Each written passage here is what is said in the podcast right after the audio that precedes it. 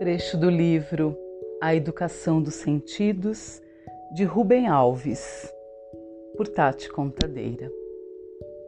Eu disse caixa de ferramentas e caixa de brinquedos. Santo Agostinho disse ordem da utilidade e ordem da fruição. Freud disse princípio da realidade e princípio do prazer. Martin Buber disse o mundo do isso e o mundo do tu. É tudo a mesma coisa. Mas quem disse primeiro foram as escrituras sagradas. Elas contam que Deus estava infeliz. O vazio em que vivia lhe dava tédio. Por isso teve um sonho. Sonhou com um jardim, pois não há nada que dê mais alegria que um jardim. Decidiu-se assim a plantar um jardim para ficar alegre.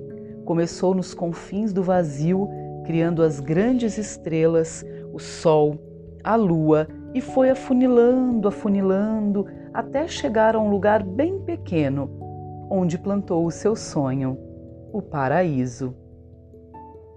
Fontes, árvores frutíferas, flores, pássaros, borboletas, animais de todo tipo e até um vento fresco e perfumado que soprava nas tardes.